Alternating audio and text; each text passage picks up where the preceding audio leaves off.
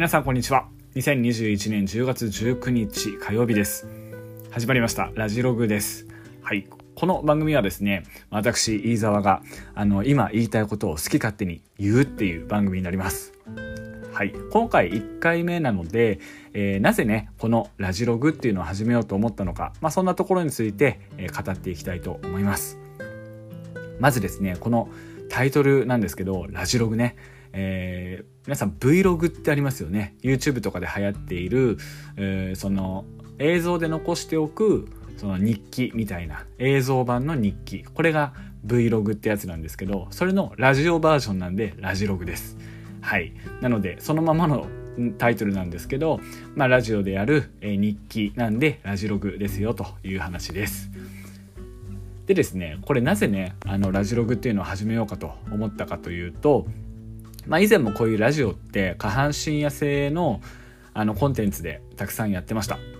であのご存知ない方のために私はですねあの下半身痩せの専門トレーナーって形でずっと、えー、活動しています、まあ、詳しく言うと2006年からトレーナーとして活動をして2015年から下半身痩せが専門って形で、えー、活動をしています、まあ、興味ある方はねそのあたり Google 検索していただくとあの私のいろんな経歴出てきますのでそのあたりはね、えー、見てみてください。でその時にも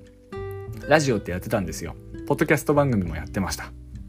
ただその時っていうのはこういったダイエット情報とか下半身痩せの情報っていうのが中心だったわけですよね。でこのラジログに関しては、私個人がですね個人がトレーニングとか関係なく、まあ、日常のそういった日記風にですね今日起こった出来事とか今日話したいこととか、まあ、そういったことをですね中心に、え、話していこうかなと思っています。というわけでですね第1回目まあ、ラジオラジログをなぜ始めようと思ったかということですけどまずはそもそもですね私2021年の8月末に、まあ、地元の山形に U ターン帰省しました。そうするとですねあの東京にいる時もそうだったんですけど私あんまり人と喋らないんですよ。で、えー、友達っていうのもまあいないんですよね。ででも東京にいる時ってあのお客様とこうね会話をする機会またはあの仕事の仲間もいたので、まあ、話す機会っていうのがあったんです。ただ山形の地元に来ると話す人本当に誰もいないんですよ。誰もいないので情報発信する場所または自分の自分自身のそのボケ防止じゃないですけど、まあ、そういったことのためにやっていこうかなと思っています。それが始めたきっかけの一つ。でもう一つに関してはこれはですねあの性格が関係しています。はい。私の性格がこのラジオとぴったり合ってるわけなんですね。で皆さんね来、えっと、内向性っていう話話というか言葉聞いたことありますかね？内向性、ね、よくあの内向的ですねみたいななんかちょっと引っ込み思案的な意味合いで取られることが多いと思うんですけど実はですねそういった意味じゃないんですよ内向性っていうのは。これ詳しく知りたい方はあのビッグ5っていう性格診断みたいのがあるのでそれ詳しくね見ていただくと分かるんですけど内向性の反対で外向性っていうのもあります。じゃあこの内向性外向性って何の違いなのかっていうとコミュニケーションをね対外的に行うのか対自分に対して行うのかこの違いなんだそうです。どういうことかっていうとえっと、外に向けて言葉を発するのが得意な人。これが外交性が高いって言いますね。だから他人とコミュニケーションを取るのが上手。で一方内向性っていうのは自分とコミュニケーションを取るのが得意なんですよ。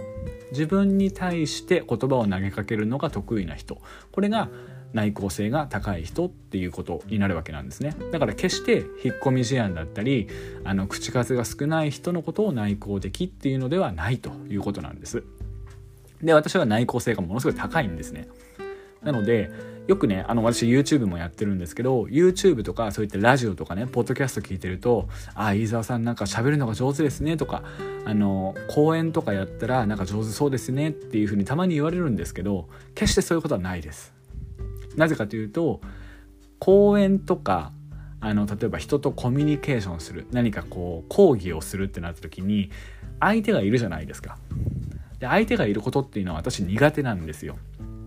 で対して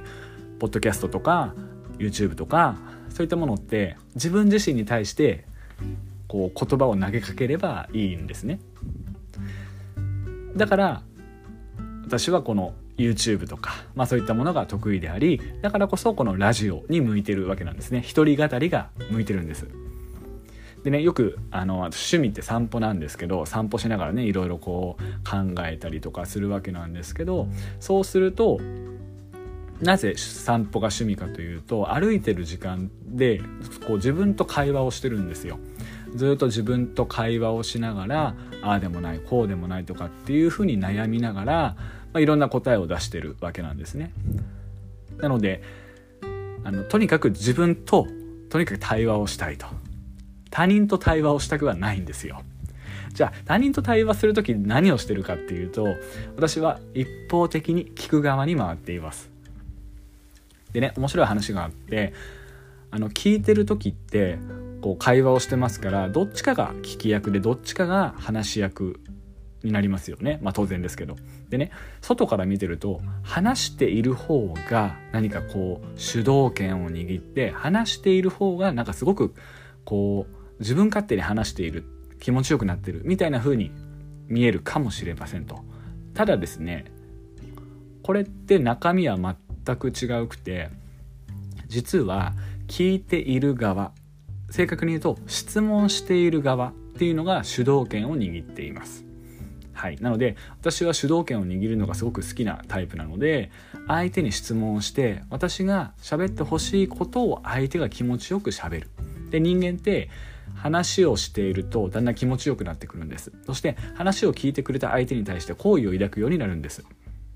なので相手は喋って気持ちよくなるし私は私でいろんな情報を手に入れられるし自分が喋らなくてもいいしでも自分が主導権取れるしっていう本当にお互いウィンウィンな状態になることができます。なのであの逆にね外交性が高い人の方がしんどいんじゃないかなと思っています。一人ぼっちが絶対苦手な人が多いんでね外交性が高い人って。でも逆に内向的な内向性が高い人って一人がいいんですよ。よく勘違いしてねなんかこう仲間に入れてあげよう的な気遣いをする方がいるんですがそれは間違いです。完全に間違いです。相手に対してはもう本当に迷惑な行為になるので絶対にやめてください。内向性高いかどうかをまず確認をして高いと言ったら一人にしてあげてください、まあ、はい。というわけでですね、まあ、今日はこんな形でなぜこのねラジログっていうのを始めようと思ったか、まあ、それについては、まあ、とにかく内向的だからこそ自分と喋りたいそしてボケ防止のために誰もね話す人がいないんで、えそのためにこのラジオっていうのをやってますよということですね。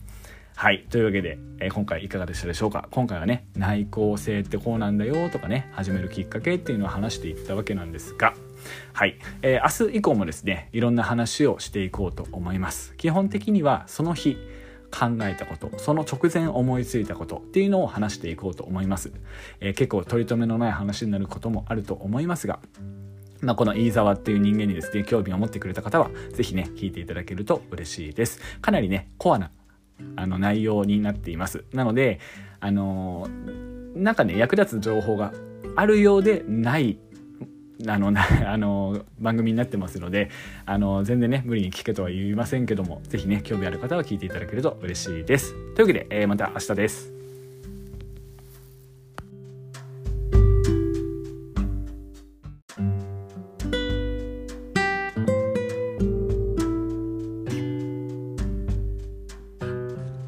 皆さんこんにちは。2021年10月20日水曜日です。始まりましたラジログです。この番組は私、飯沢が好き勝手にね、えー、何でも語るっていうそういう番組になっています。まあ、皆さんに役立つ情報もあれば、そうでない情報もありますが、えー、ぜひ最後までお楽しみいただければと思います。まあ、というわけでですね、あの私、2021年の8月末にですね、東京に住んでいたのを、えー、地元山形に U ターン帰省しているわけなんですけどもそれ以降ですね、まあ、人と話す機会っていうのがほとんどなくなったんですね。まあ正確に言うと同年代の方と話す機会っていうのがほぼなくなりました。なので、まあ、こういったね、えー、番組を始めることによってまあいろんな方にね、こう話をする。このポッドキャストっていう番組を通して話をする。まあそんなね、私のボケ防止も兼ねて、まあ、この番組をやってるわけなんですが、今日、え10月20日ですね、え山形はかなり天候が荒れていたんですね。はい。皆さんお住まいの地域ではいかがでしたでしょうか山形はですね、今10度、え、気温ですね、10度届かない。ものすごい寒いんです。で、今日はですね、土砂降り、そして、えー、風がものすごく強かったんです。でそんな中でですね一つあの隣町に行くと車でね隣町に行くと隣町は晴れてるんです。だからトンネルを一つ越えるとそこはね雪だった。ではなくそこは晴れだった。みたいな形であの全くねこう天候が違う。そんなね経験を今日はしましたというお話ですね。で今日はね何の話をしようかと思ったかというとあの今日はですねあの趣味のね話を、まあ、趣味というか最近ハマってるもの、まあ、そんな話をしていこうかなと思っています。あの最近ハマってるのはですねあの夜遊びです。これは別にあの夜遊ぶ夜更かしのことではなくてあのアーティストのね夜遊びって言いますよね。あのローマ字で夜遊びって書く、えー、あのアーティストにハマっています。まあ正確に言うとねあのボーカルを務める生田リラさんっていう方ねあの YouTube でも、えー、実際私こう見てるんですけどあの本当にねまあ綺麗な声をね出すまあ本当に素晴らしいアーティストだなと思っています最初はあの、あの夜にかけるっていうね、最初、あの、大ヒットしましたけど、あの曲自体好きだったんです。あの曲自体好きで、ああ、すごいね、いい、いい声を出すなと思ってたんですけど、まあ、最初ね、それ加工してるんじゃないかなって思ってたんです。あ、加工しないとこの声は出せないよな。でも、YouTube とかを見てると、加工じゃないんですよね。めちゃめちゃ歌うまいんですよ。で、あの生田さん自体、まあ、いくらっていうね別名あの芸名っていうのかなそれで活動してるんですけどあのかなりね、まあ、まあ、今21歳なんで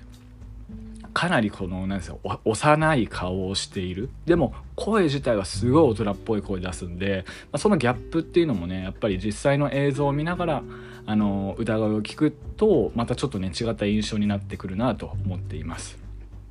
な中でもですね私好きなのが「あの群青」っていう曲があるんですけどそれはすごくねあのあいい曲だなと思いながらね何回も何回もリピートそれこそヘビロテしているわけなんですね私ハマると曲にはまるともう1週間ぐらいはですねその曲だけをリピートするんですよ。もうずっとリピートします。その曲だけです。なので基本的にはもう何をするにしてももう全部ね夜遊びのその群青がかかってるわけですよ。はい、なのであの寝る時も朝起きても車の移動中もねえーえー、何かこうブログを書いてる時も、まあ、全てねこう夜遊びの群青が常に流れているわけなんですね。まあ、そのぐらいまあ、ハマると、あのー、やりやり続けてしまうっていうこういうちょっと頭のおかしなところがあるんですが皆さんはいかがでしょうか？最近ハマってるものなどあればですね是非思い出していただいて是非この番組が番組にもコメントいただければと思います。なんてねちょっとラジオ番組っぽいことをやってしまったんですがあの趣味ってその時々変わりますよね。でね何がきっかけでそれにはまるかってわからないんですよ。わからないんですけど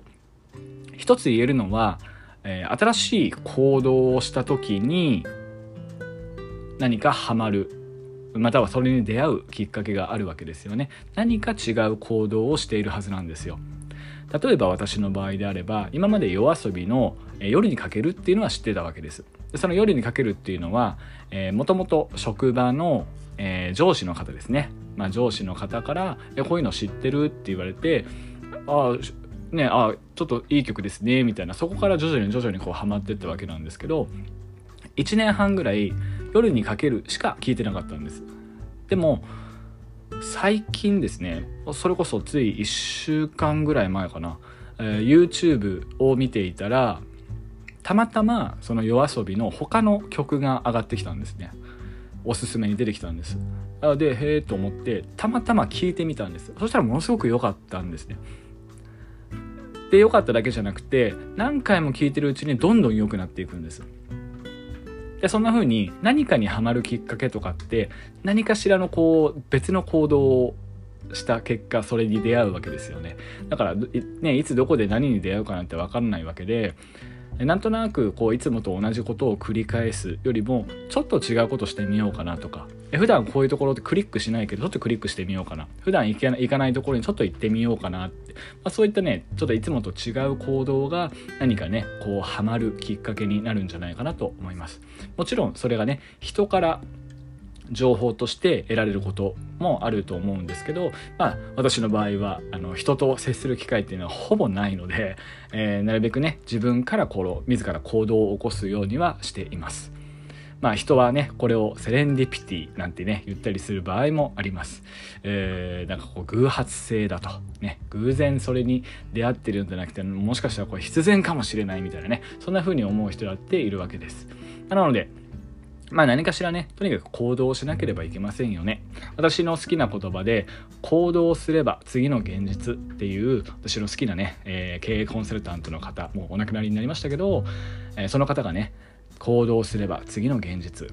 ていう言葉を残しています。あ確かにそうだなと。ね、えー、あれやこれや思うよりも、一回行動してみようと。何かしらのちっちゃい行動でもいいからしてみようと。そうすると、次の現実が待っているよってことですね。つまり、反対から言うと何もしなければ何も起こらないですよって話ですね。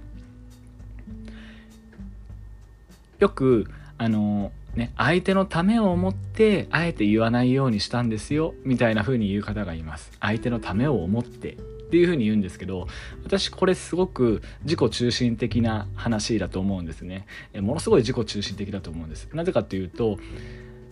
私がそう思ったからあなたにはあえてこれをしなかったんですよみたいな話ですよね。自分の中で自己完結してるわけです。それを相手のためを思ってっていうふうに理由付けをしてるんですけど相手に一度相談をすればよかったんですよね。相手に相談をしてこれこれこう思うんだけどどう思う？相手がよしと言ったらあじゃあこうしようかみたいな。自分の中で自己完結してあえてそれをやらないっていうのは私は自己中心的っていうふうに思ってるんですね。なのでえー、相手が例えばものすごく忙しい方、ねえー、例えば役職が上の方とか偉い方とかだったらあなんかこうね、えー、何かこう話を聞きに行きたい聞きたいっていうふうに思ってもあなんかこう忙しそうだから、え声かけない方がいいかなとかっていうふうに思うんですけど実際声かけてみると意外と良かったりするんですね。で相手は相手から相手からすると「えなんでそれ言ってくれなかったの?」とか「早く言ってよ」みたいなところもあると思うのでもしねあの今これを聞いてる方の中であの人こう忙しいかもなとかあこんな風に言ったらダメだろうななんていう風に思ってる方がいるんであれば是非ね一度行動に移してみてください。自己中心的な行動をせずに一度一旦行動しようと。そしたら次の現実行動すれば次の現実が待っているよなんていう風にも、え捉えることができるので是非ねこのラジログを聞いていただいた方は是非行動をしてみてください。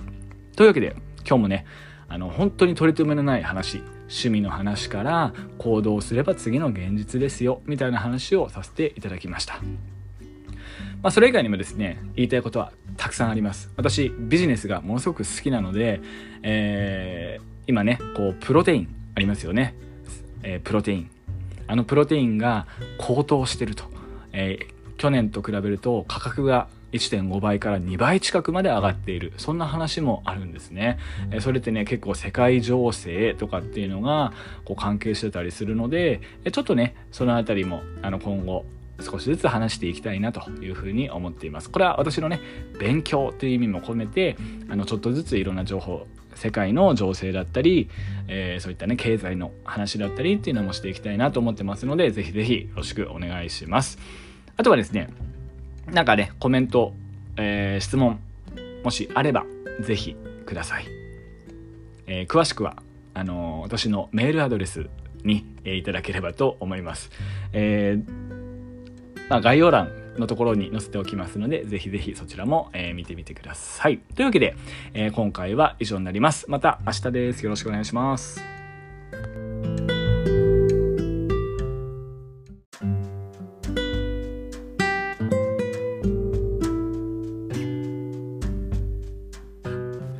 2021年10月21日木曜日はい今日のラジログ始まりましたということで、いつものように飯沢です。よろしくお願いします。まあ、このラジログはですね、私、えー、私、飯沢がですね、えー、好き勝手に、まあ、その日思いついたことを語るっていう、そういう回に、まあまあ回というか番組になっています。今回はですね、何を話そうかなと思ったんですけど、今回は私が、まあ一番、まあ好きなテーマですね、えー、成長についてです。まあ成長といってもですね、あの、整う長というわけではなくて、あの、こうね、進化する方ですね。成長するっていう。あの、まあそちらについてですね、語っていきたいなと思うんですけど、私の大事な価値観の中に成長っていうのがあります。まあ日々成長していくこと、昨日の自分よりも今日の自分の方が、まあ成長してるなって思えるように日々過ごしているわけなんですね。で、まあ私いつも思うんですけど、いつもいつも思うというか、まあ成長するために、こういつもいつもね、どうしたらいいだろうって考えていると、あの、まあ、ある一定のこう条件があるわけなんですよ。ね、これを聞いてる皆さんも中にはね、えー、こう成長したいなとか例えば仕事でもっと成長したい成果を出したいとかですね、まあ、昨日の自分よりもっともっと成長していたいなってそういうふうに思ってる方もいるかもしれないので是非ねこれ参考にしていただきたいと思います。でそれは、まあ、成長するためのね、条件というか、それは何、何な、何なのかというと、まあ、これは、経営コンサルタントの大前健一さんという方が、言っています。3つの条件というかね、3つのポイントがありますと。1つは、時間配分を変えろということなんですね。時間配分を変えろ。これはどういうことかというと、え普段何に時間を使ってね、えー、いるか。まあ、それをとにかくね、分析してみましょうという話なんですね。で、どのように分析するかというと、例えば一日のスケジュールの中で、えー、何かこう、行動をしますよね。計画をしているわけですよね。で、その中で振り返った時に、あ、これは成長につながったなとか、これは成長っていうよりは単純な事務作業だなとか、単純作業だなとかっていうのがあるわけじゃないですか。で、その中で、どのぐらいの時間成長するために時間を割いているか、それを可視化しましょうっていうやり方なんですね。なので一つ目の方法としては、まあ時間をね、えー、時間を変える、時間配分を変えるということです。まあつまり成長してるなって思う行動をよりたくさん取っていきましょうよって話です。で、二つ目。これはね、会う人を変えましょう。ね、えー、付き合う人を変えましょうっていう話です。まあ、人間って多少なりともこう周りの人に影響を受けます。私は2021年8月末にですね、地元の山形にまあ、U ターン帰省したわけなんです。いわゆる田舎なんですよね。で、田舎って結構ね、閉鎖的なんですよ。閉鎖的だし、周りの目を気にします。私もそういう環境で子供の頃から育ったので、結構ね、周りの目を気にすることってあります。評判とかね、そういうのはすごく気にします。でも都会に住んでいるとそういう評判とか、えー、あんまり気にしなくなる。で逆にちょっと目立った行動をする方がなんかかっこいいみたいな感じになるわけなんですね。でも田舎ってそうじゃないんですよ。いかにこう目立たず、えー、ね、周りに合わせて生きていくか。それが大事なんですね。で、これって田舎にいる時と都会にいる時って明らかにこの成長する度合いって変わるじゃないですか。で一方では目立たないようにしようって行動してるわけだし一方ではどうしたら目立つことができるだろうって常に考えてるわけですよね。ということは明らかに、まあ、人生が好転していくわけですよ都会にいる方がね。はいまあそういう形でねあの会う人付き合う人、まあ、それを変えましょうと。で大前健一さんが言ってるのはどんな言葉を使ってるかってことをよく言ってましたね。はい。なんかポジティブなことを言ってる集団に所属しているのか、それともネガティブなことを言う集団に所属しているのか、まあ、それによってだいぶ違いますよ。っていう話なんですね。まあ、個人的に、私個人の話で言うと、まあ、どこの組織にも属していないというか、まあ、人付き合いっていうのはほぼしないので、まあ、自分自身に対してどんな言葉を投げかけているかっていう話になってきます。ね、皆さんいかがでしょうか？普段自分に対してどんな言葉を投げかけているでしょうか？それはポジティブなのか？それともネガティブなのか？ね。えー、失敗した時にどんな言葉投げかけてやっぱり私ってダメなんだなって思っているのか？あ今日はたまたま失敗してしまったんだな。普段はもっといいはずなのにっていう前提をちゃんと入れられているかどうか、まあ、それがポイントになってくるんじゃないかなと思います。3つ目。3つ目がね私一番個人的にはすごく大事だなと思っています。なぜかというと、えー、今日1つ目に紹介したことと2つ目に紹介したことっていうのは全て内包したものがこれにあたるからです。3つ目のポイントはですね、えー、環境を変えろと住む場所を変えるということなんですね、まあ、要は引っ越ししろってことです。こんなことありますよね。引っ越しをすると12週間ぐらいは慣れません。例えば出社する時間も変わるしいつものルーティンも変わるし景色も変わるしね。でも2週間ぐらいすると慣れますよね。それってやっぱり人が変化してるわけなんですよ。で退化することはないっていう前提に立っているんだったら変化するイコールこれ成長なんですよね。つまり新しい環境に順応しました。これは成長したことになるんです。なので私もまあねあの田舎に U ターン規制をして明らかに環境が変わりました。時間の使い方も変わったし意識も変わったし。ということは確実に成長してるわけですよ。都会に住んでる時東京に住んでる時にちょっと頭打ち感はありました。正直ね、えー、2006年からトレーナーっていうパーソナルトレーナーっていうのを始めて社員を経験し、まあ、アルバイトから始まってね社員を経験してその後業務委託いわゆるフリーランスとして独立をしてで2015年に店舗を構えてで2016年には株式会社に法人なりをしてえそして4年間運営したんだけどもちょっとね一人で運営するのこれ無理だなと。無理ゲーじゃんって思ったんですよ。で結局ビジネスの世界で大事なのって自分がいかにプレイヤーとして動くんじゃなくてマネジメントマネージャーになることが大事なんですよね。人をマネジメントすること人の集団を動かせる能力っていうのがビジネスにおいては大事なんだと。だから人を雇おうと思ったんですけどなかなかそのノウハウもない。じゃあどうしようっていうのでヘッドハントしてもらったんですね。引き抜いてもらいました。株式会社株式会社というか会社員になったんですね、え会社員になってあのまあ部下と言ったらちょっと失礼かもしれないんですけど、まあ、マネジメントをさせていただく機会がありました、まあ、そんな風にね、えやりたいと思うことは、えやってきたと思います。そして今やっているのはとにかく資本主義社会である限りは株主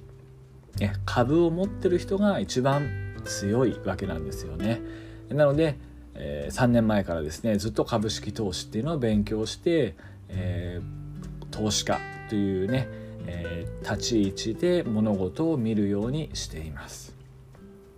それが最強だと思っているので。はい。まあ、というわけでですねあの、まあ、成長日々成長していくわけなんですけど一番大事なのってやっぱり環境を変えることだなって自分は思っています。はい。というわけで、まあ、皆さんはねいかがでしたでしょうか？いかがでしょうかと。まあ、この成長っていう言葉をですねあのキーワードを扱い出すとどうしてもね話が止まらなくなるんですけどまああの時間配分を変えるとかね付き合う人を変えてみる。または環境を変えてみる、まあ、こんなところでですね対応してみてください。今なんとなくちょっと停滞してるなとか成長してる感じがないななんていう人はですね是非こんなところを意識してみるといいんじゃないかなと思っています。ということで今回のラジログはですね成長について語りました。はい。まあ日々ね本当に語る内容っていうのが全くこう変わってくるのでね、それこそ私も成長してますからね成長してますんで、えー、語る内容っていうのは毎日変わってきますので是非ねその辺りもあの楽しみに聞いていただけると嬉しいなと思います。はい。というわけでですね、えー、今回の内容は以上になるんですけども、是非ね、あの、質問とか、あの取り上げてほしい話題などあれば、ぜひ私の方にもメールください。まあ、いろんなあのコンタクトの方法があります。あのラジログの質問ですとか、ラジログについての問い合わせですっていうふうにコメントをください。えー、ぜひお待ちしております。よろしくお願いします。というわけで、今回は以上です。また明日です。よろしくお願いします。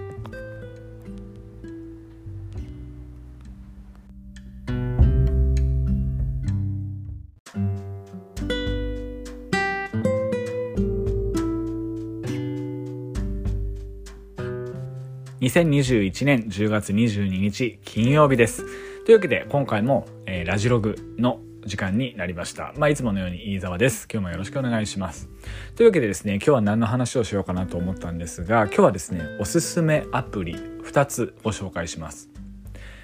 えー、皆さんですね、こう普段ね、通勤とか、まあ、車の移動または散歩とかね、えー、ランニングとかでこう移動する機会ってありますよね。でその今回ご紹介するアプリっていうのはその移動する時間が全てポイントに変わるっていう話なんです。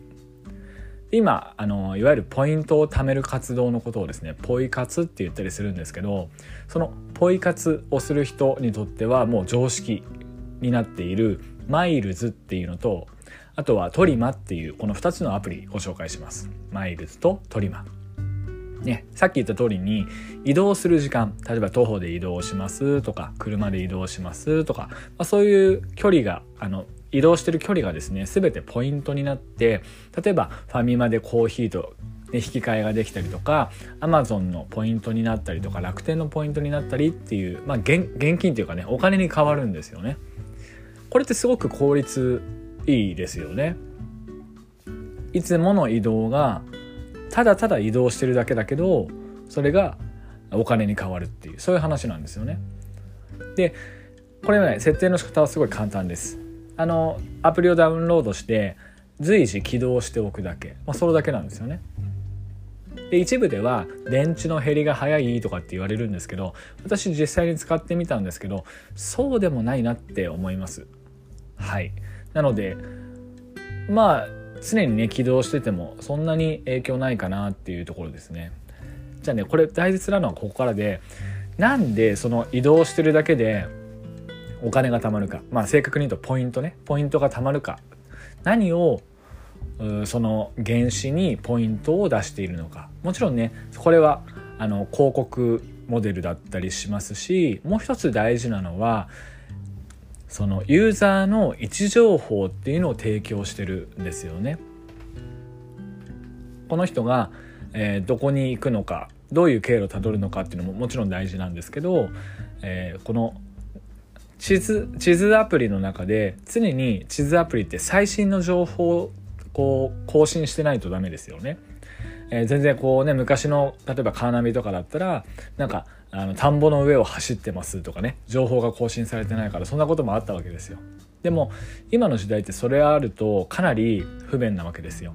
じゃあどうしたかというと企業にユーザー一人一人がこの道路の最新情報をですね提供できるようにその位置情報を提供する代わりに何かこうクーポンくださいねみたいなところをやってたわけなんですね。これすごくあ賢いなっても思うし全員がねウィンウィンな状態を築けるっていうのがあのすごく綺麗なビジネスモデルだなって思いました。で先日、ね、もう一つ綺麗なビジネスモデルって言えば先日その Google の話になったんですけど、まあ、Google ってすごくねあの綺麗なビジネスをされますよね。されますよねっていうかしますよね。例えば今までであれば、ね、企業側が、ね、こう広告料を払ってそれをその広告をね、えー、例えばそうだなあのリクルートって会社があったとして広告料を払って企業側が広告料を払ってリクルートがそれをユーザーさんにバーッとこうねあの配信をして配信というかね、えー、それを広告枠を設けてまあ、それでユーザーさんが見ようが見まいがお金が発生するみたいな形だったんですけど Google の場合って違うじゃないですか。みんな無料で使っていいよってすごい便利な検索エンジンを出しますよ。でそこにたくさん人がいるんだったらそこに広告を出稿すればいいでしょう。そしたら企業側もえー、ね、広告を見てもらえる機会も増えるし利用する側はもちろん無料でね見られるしさらに画期的なのは YouTube とかってものですよね。まあ、Google まあ、セックに言うとアルファベットって会社なんですけどアルファベットの傘下に YouTube もあるわけであれも広告モデルなわけですよね。だからそのクリエイター側から言うと無料で動画をこうねアップロードできるわけだしそれを見てくれた人がたくさんいれば、まあ、広告もねあのそれだけ見られてそのクリエイターにもお金が入るし企業側も、ね、効率よく、えー、広告が打てるし Google 側にもお金が入ってくるしっていうこういうねあの三方よしの、まあ、ビジネスができてるこれすごくやっぱり綺麗なビジネスモデルだなって思います。ね、昔近江商人が言った三方よし、ねえー、取引先も顧客もねその販売する商売人もみんなこうウィンウィンな状態になるそれがね一番いいビジネスだよと商売だよっていうふうに言ってくれたわけですよね。まあ、そんなね、え商売が本当にしてみたいなというふうに思うんですがなかなかね、えー、思いつかないと。まあ、今からの時代って全部アイディアなので今までだとね資本があった方がいいよねとか、まあ、資本はないよりあった方がいいんですけどこれからやっぱりどんどんねこういったアイディアの世界でアイディアにお金が出ていくっていう世界になりますなりますからまあ、それに向けてね私ももう本当にいろんなね、えー、ビジネスを見ていろんなものを体験して、えー、あこういうサービス提供してみようかなとかね、まあ、そういったところをこうやっていきたいなと思います。あの以前も紹介した私の好きな経営コンサルタントの方がこれよく言ってるんですけど例えばねクリエイティブな仕事をする方クリエイターさんっていますよね。えー、そういった方ってねどうやってこのクリエイティブな発想を思いついてるんですかっていう質問をした時に要はその見る量が少ないとダメだよねっていう話です。見てる量が少なすぎるとそれはあのどんなに頑張ってもクリエイティブな発想は出てきませんと。ね。えー、クリエイティビティを発揮するにもそれは見てる。量によりますよ。これは全てロジカルなんだというふうにね、あのあの人も言ってますよね。デザイナーさんのね。あのくまモンをこうくまモンを作っデザインした水野さんだったかな。クリエイタークリエイター者のデザイナーさんも言ってるぐらい。とにかくロジック。えとにかくたくさんものを見る。だから私もたくさんビジネスモデルを見たり体験したり、ね、聞いたりしながらちょっとずつねあのひらめきが生まれるような、まあ、そういうね体験をしていきたいなと思っています。というわけで今回はですねおすすめのアプリ2選ですね。マイルズマイルズっていうのと、え、トリマこの2つのアプリをご紹介しました。是非ね興味ある方は Apple Store なり Google の、え、ストアですね、え、そこでダウンロードをしてみてください。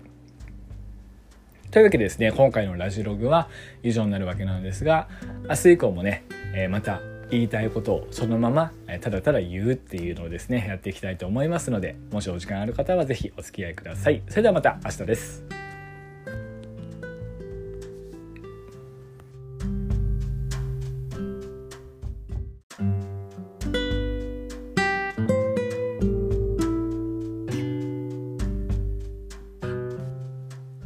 2021年10月23日始まりました。ラジログのお時間です。というわけで今回も担当は飯沢です。というか私しかいないんですけどね。はい。というわけでですね今日は土曜日の夜に収録してるんですけども皆さんいかがお過ごしでしょうか？土曜日というと、まあ、多くの方がね、えー、土日お休みってなるとまあ明日もまだ休みだなみたいなそういうねゆったりとした気分になっているんではないでしょうか。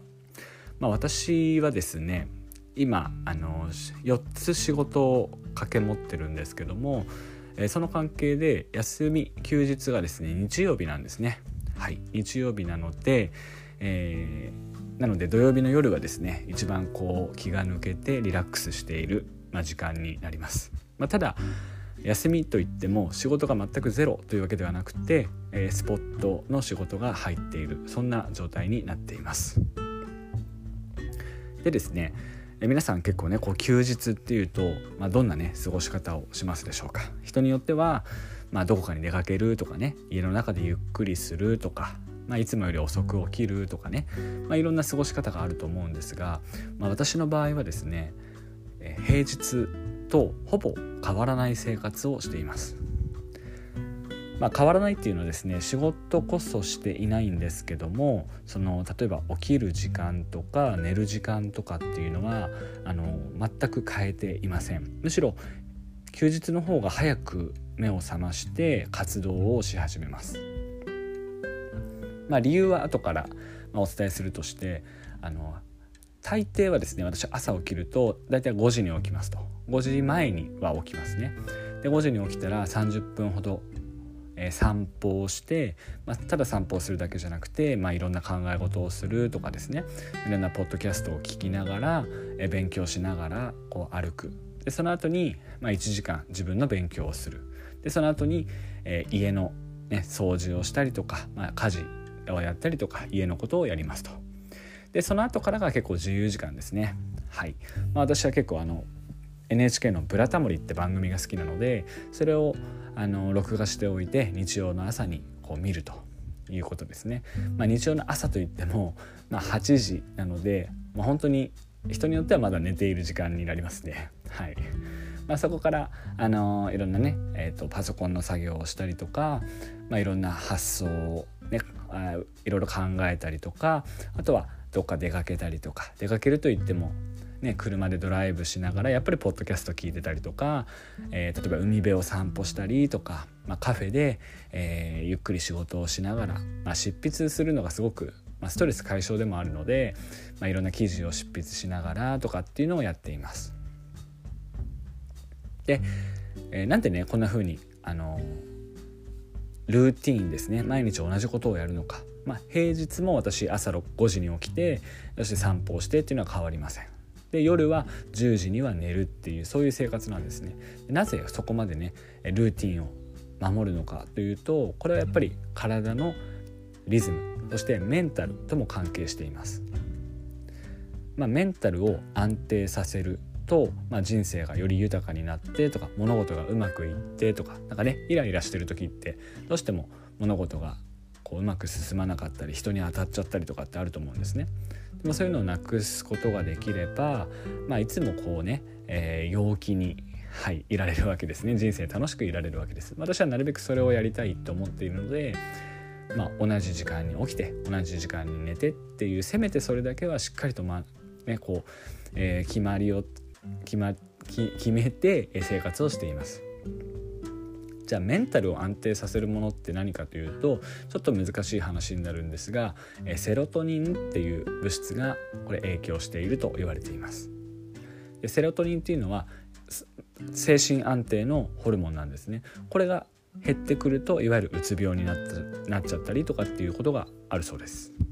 なのでセロトニンの分泌を常に安定させておくことがキーポイントになるわけなんですけど大きくは食事とあとは運動とかあとはそういう生活習慣ですねそういったものが関係しているえー、関係しています。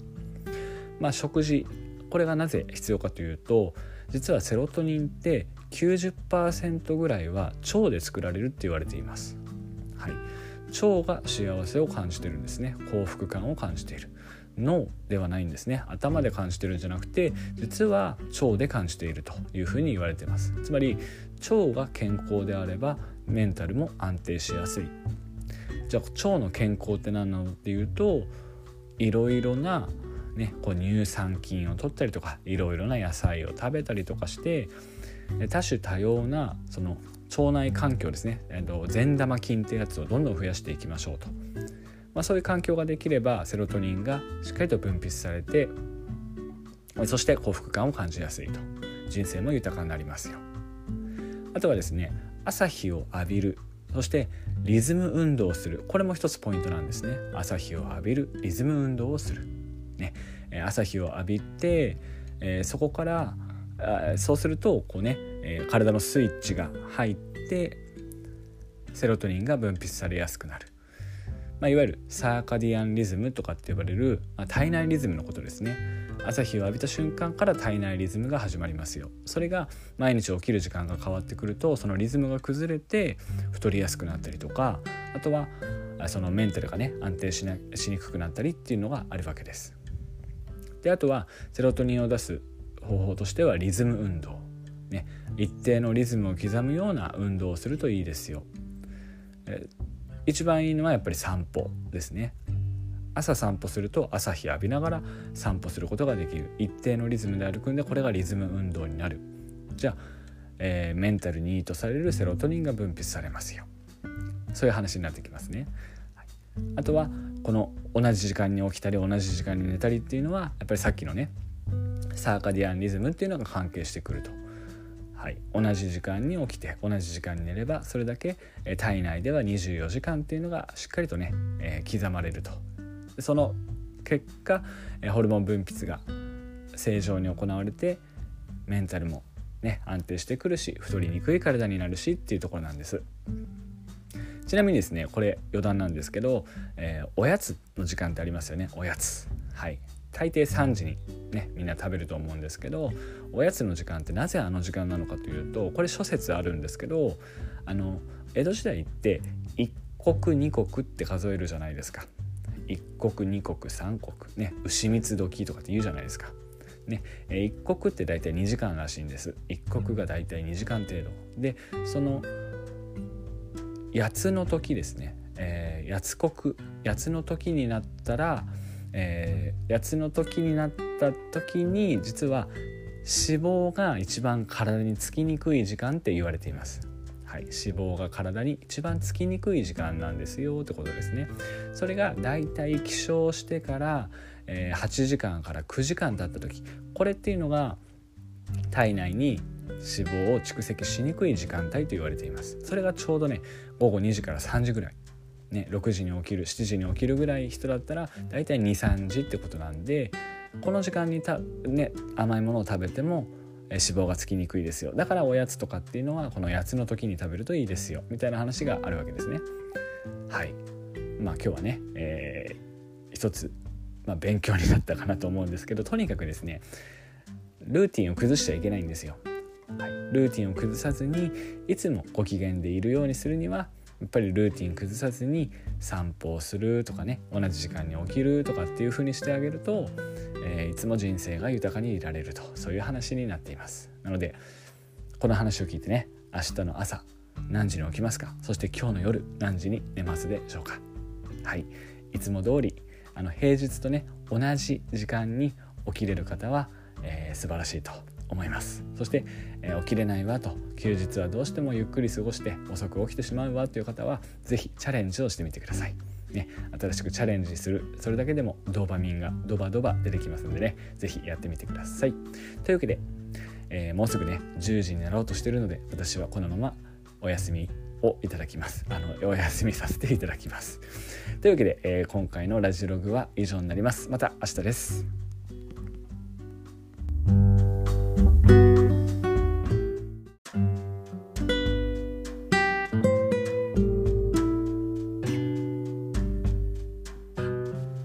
2021年10月24日日曜日始まりましたラジログのお時間です。担当はいつものように飯沢です。というよりまあ私しかいないんですけどね。というわけで、まあ、日曜日の夜に収録をしてるわけなんですが皆さんいかがお過ごしでしょうか。まあ、多くの人はですね明日月曜日は仕事なわけで今の時間はゆったりとねテレビを見たり趣味に講じたりとしているのではないでしょうか、まあ、私もですね今はゆったりと、まあ、過ごしながらこの、ポッドキャストを収録しているわけです。で私にとってのねゆったりした時間っていうのは何かというとまああの音楽を聴くとかね読書をするとか、まあ、パソコンの前でこう執筆をするとかそういう時間が私にとってのゆっくりしている時間というふうになります。なのでつい先ほどまで音楽聴きながら、えー、執筆をねしていたわけです。で多分ね3つか4つぐらい前のポッドキャストで言ったんですけど今あのアーティストの yoasobi ねアーティストの yoasobi って言いますけども、えー、彼女の曲に今大ハマりしてるわけなんですね。私ですね一度ハマるとそればっかりになってしまうっていうのが一つ特徴です。なので2週間ぐらい前からもうずっとね yoasobi の曲しか聴いていません。はい。なので本当にね yoasobi 漬けなんですけど、えー、夜は10時には寝ていると、ね、夜遊びはしないということなんですけど夜遊びを聞いてるわけです。まあ、それ以外にもですね結構ハマると何でもやってしやり続けてしまうっていうのは他にもあって例えば食べ物ですね。私一時期もうカレーしか食べなかった時があります。カレーだけをもう1週間どころかもうずっとね、えー、何ヶ月か食べ続けた時期があったんですけどまあ周りから見るとですね飽きないのとかちょっと大丈夫？とかいろいろ言われたんですけど私からするとロジックがあって、えー、一つはですね例えば体の調子が悪くなった時に何を食べたか分からなければ何が原因で体調が悪くなったか分かりませんよね。だから、まあ、仮に3食食べるとして1食がカレーって決まっていればおそらく他の2食のどちらかに原因があったっていうふうにこう分析できるじゃないですかだから毎日同じものを食べ続けるっていうことをやってるっていうのが一つですでもう一つっていうのが今日ね話そうと思ったテーマ「樽を知る」っていう言葉にもつながってくるんですけど要はですねこうまあ身分相応に満足することを知りましょうってことなんです。まあ贅沢するのもいいんですけどもその贅沢って本当に自分のこの心の底から満足っていうことに本当になってますかっていう話なんですね。例えばカレーにしてもそうなんですけど毎日同じも同じカレーを食べ続けていても例えば今日はルーのね、えー、濃さが違うなとかあじゃがいもが今日美味しく感じるなとかあ芋が今日あの人参が今日柔らかいなとかねそういった違った変化っていうのを楽しむことができるんですでも逆に私は毎日ねこう違うもの食べないと、え、飽きちゃうわなんて方の場合はもう何が良くて何が悪いかとかあとはそのちっちゃな変化を楽しめるってことができないんじゃないかなって勝手に思ってるんですね。なので基本的には毎日同じことをする。毎日同じものを食べる。その中からちっちゃな喜びを感じる。だから本当に楽しいことだったりっていうのを楽しむことができるし日常の中にこのちっちゃなことでも楽しめるっていう人間の欲には終わりはないですからえー、楽しいことをやったらもっと楽しいこともっと楽しいことってなるわけですよ。終わりがないわけですね。でもそうじゃなくて毎日のちょっとした変化に楽しさっていうのを覚えることができたのならその人の人生ってすごく満足すると思うんですよ。でねその「樽を知る」っていう言葉なんですけど私があの13年間のね東京生活をまあやめてですね2021年の8月末に地元の山形に U ターン帰省をしたわけなんですけどこの樽を知るっていうのを突き詰めた結果あ山形に帰った方がいいなって思ったんです。どういうことかというと何でもやりすぎれば負担になるっていうのが一つあります。例えば今私午前中電気工事の仕事をして、えー、夜はトレーナーの仕事をしてまたは、ね、マーケティングマーケッターの仕事をしてというのもあります。知的な労働と肉体労働とっていうのを半々ぐらいでやってるわけですね。これがねバランスがいいと私は思っています。例えば私2015年から4年間自分でお店をね経営して、えー、毎日、えー、大体8名から10名のお客様を週6日見てたんですよ。そうするとですねどんなに好きなことでも嫌になるんですね。でこれが1日4名とか5名ぐらいだったとしたらそんなにまあ大変だとかストレスに感じていなかったと思います。つまり樽を知る。ちょっと言葉の表現違うかもしれないんですけど何でもやりすぎれば悪くなるよね。美味しいものでも食べ過ぎると嫌になるよね。ほどほどが一番いいよってことを、まあ、知ったわけなんですね。でさっきの話に戻るんですけど山形に帰ってきて、まあ、肉体労働が半分。知的な労働が半分。これがちょうどいいと思うんですよ。